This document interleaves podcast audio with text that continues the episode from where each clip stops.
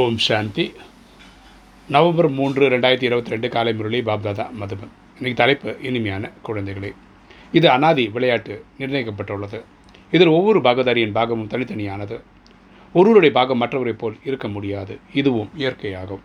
அப்பா சொல்கிற இனிமையான குழந்தைகளே இந்த அனாதி நாடகம் உருவாக்கப்பட்டது. இந்த நாடகம் முடிவும் இல்லாமல் தொடக்கமும் இல்லாமல் அந்த நிலைமையில் நிர்ணயிக்கப்பட்டது. இதில் ஒவ்வொருத்தருடைய பார்ட்டும் வித்தியாசமாக தான் இருக்கும். இது நம்ம ஒழுங்காக புரிஞ்சுக்கணும். இது இயற்கைன்னு அப்பா சொல்கிறார் இன்றைக்கு கேள்வி பக்தி மார்க்கத்தில் கங்கா ஜலத்திற்கு இவ்வளவு மதிப்பு ஏன் கொடுக்கிறார்கள்?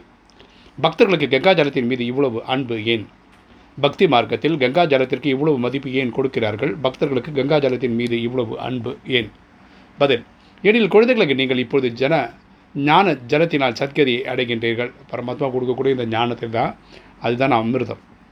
அது அப்படிப்பட்ட ஒரு வாழ்க்கையை கொடுக்குது. ரெண்டாயிரத்தி ஐநூறு வருஷத்துக்கு சுகமே சுகமாக உங்களது அன்பு ஞானத்தின் மீது உள்ளது. இப்போ பரமாத்மா கொடுக்கக்கூடிய இந்த உயர்ந்த ஞானத்தின் மேலே நமக்கு அன்பு இருக்குது அதன் மூலம் நீங்கள் ஞான கங்கை ஆகி விடுகிறது நமக்கு பரமாத்மா ஞான கடலாக இருக்கார். அவர்கிட்ட இந்த நாலேஜ் வாங்கி நம்ம ஞான கங்கை ஆகி நம்ம அடுத்தவங்களுக்கு இந்த நாலேஜ் கொடுக்குறோம். எனவே பக்தர்கள் பிறகு தண்ணீருக்கு இவ்வளவு மதிப்பு அளித்துள்ளார்கள்.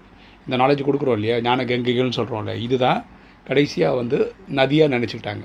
வைஷ்ணவர்கள் எப்பொழுது கங்கா ஜலத்தையே பயன்படுத்துகிறார்? எந்த ஒரு சுத் நல்ல காரியங்களுக்கும் பூஜை கர்மங்களுக்கெல்லாம் என்ன பண்ணுறாங்கன்னா கங்கை நதியை யூஸ் பண்ணுறாங்க கங்கை நதிக்கு வாட்டரை யூஸ் பண்ணுறாங்க ஆனால் தண்ணீர்னால் எந்த ஒரு சத்கதியோ ஆவதில்லை. அதுதான் உண்மை.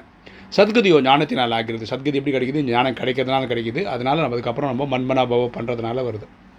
ஞானக்கடலான தந்தை உங்களுக்கு படிப்பினுடைய படைப்பினுடைய முதலடை கடை பற்றிய ஞானத்தை அளிக்கின்றார். அப்போ தான் இப்போது தயார் வருஷத்து கதையத்தையோட நேற்று இன்று நாளை சொல்லித்தரார் ஆத்மாவை தூய்மையாக ஆக்குவதற்கான சாதனம் தண்ணீர் அல்ல. அதற்கு ஞானம் மற்றும் யோகத்தின் இன்ஜெக்ஷன் வேண்டும்.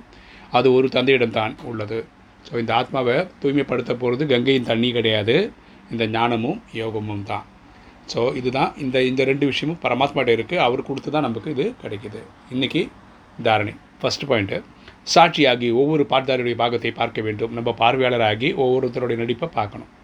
தந்தையிடமிருந்து இருபத்தொன்று பிரிவுகளுக்கான ஆசையை பெறுவதற்கான முழு முயற்சி செய்ய வேண்டும். இருபத்தொன்று பிரிவுகளுக்கு ஆட்சி அடையிறதுக்காக பரமாத்மாட்ட கனெக்ட் பண்ணும் ரெண்டு ஆத்மாவை உண்மையான தங்கமாக ஆக்குவதற்காக இந்த கடைசி பிரிவில் தூய்மையாக ஆகி தந்தையை நினைவு செய்ய வேண்டும். ஆத்மாவை தூய்மையாக்குறதுக்காக பரமாத்மாவை நினைவில் வச்சுக்கணும். உண்மையான சம்பாத்தியம் செய்ய வேண்டும். உண்மையான சம்பாத்தியம் நம்ம இப்போ பண்ணணும். வரதானம். வள்ளலாகி தொடர்ச்சியாக பொக்கிஷங்களை தானம் செய்யக்கூடிய மகாதானி நிலையிலிருந்து விஸ்வ தேவதாரி ஆகுக.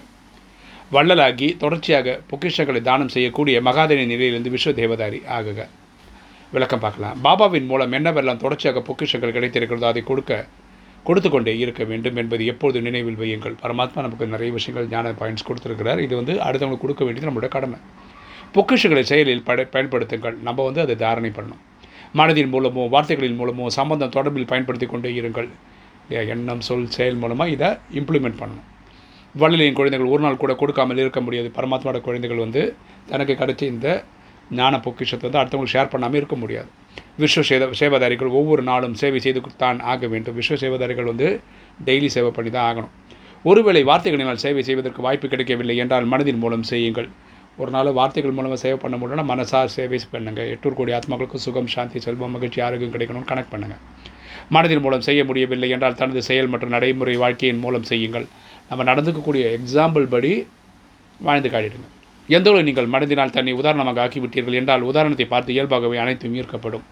நம்ம ஒரு எக்ஸாம்பிளாக வாழ்ந்து காமிச்சோன்னு வச்சுக்கலாம் அதை பார்த்து மக்கள் மாறிடுவாங்க.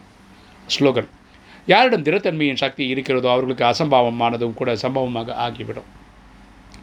யாரிடம் திடத்தன்மையின் சக்தி இருக்கிறதோ அவர்களுக்கு அசம்பாவமானதும் கூட சம்பவமாக ஆகிவிடும். யார்?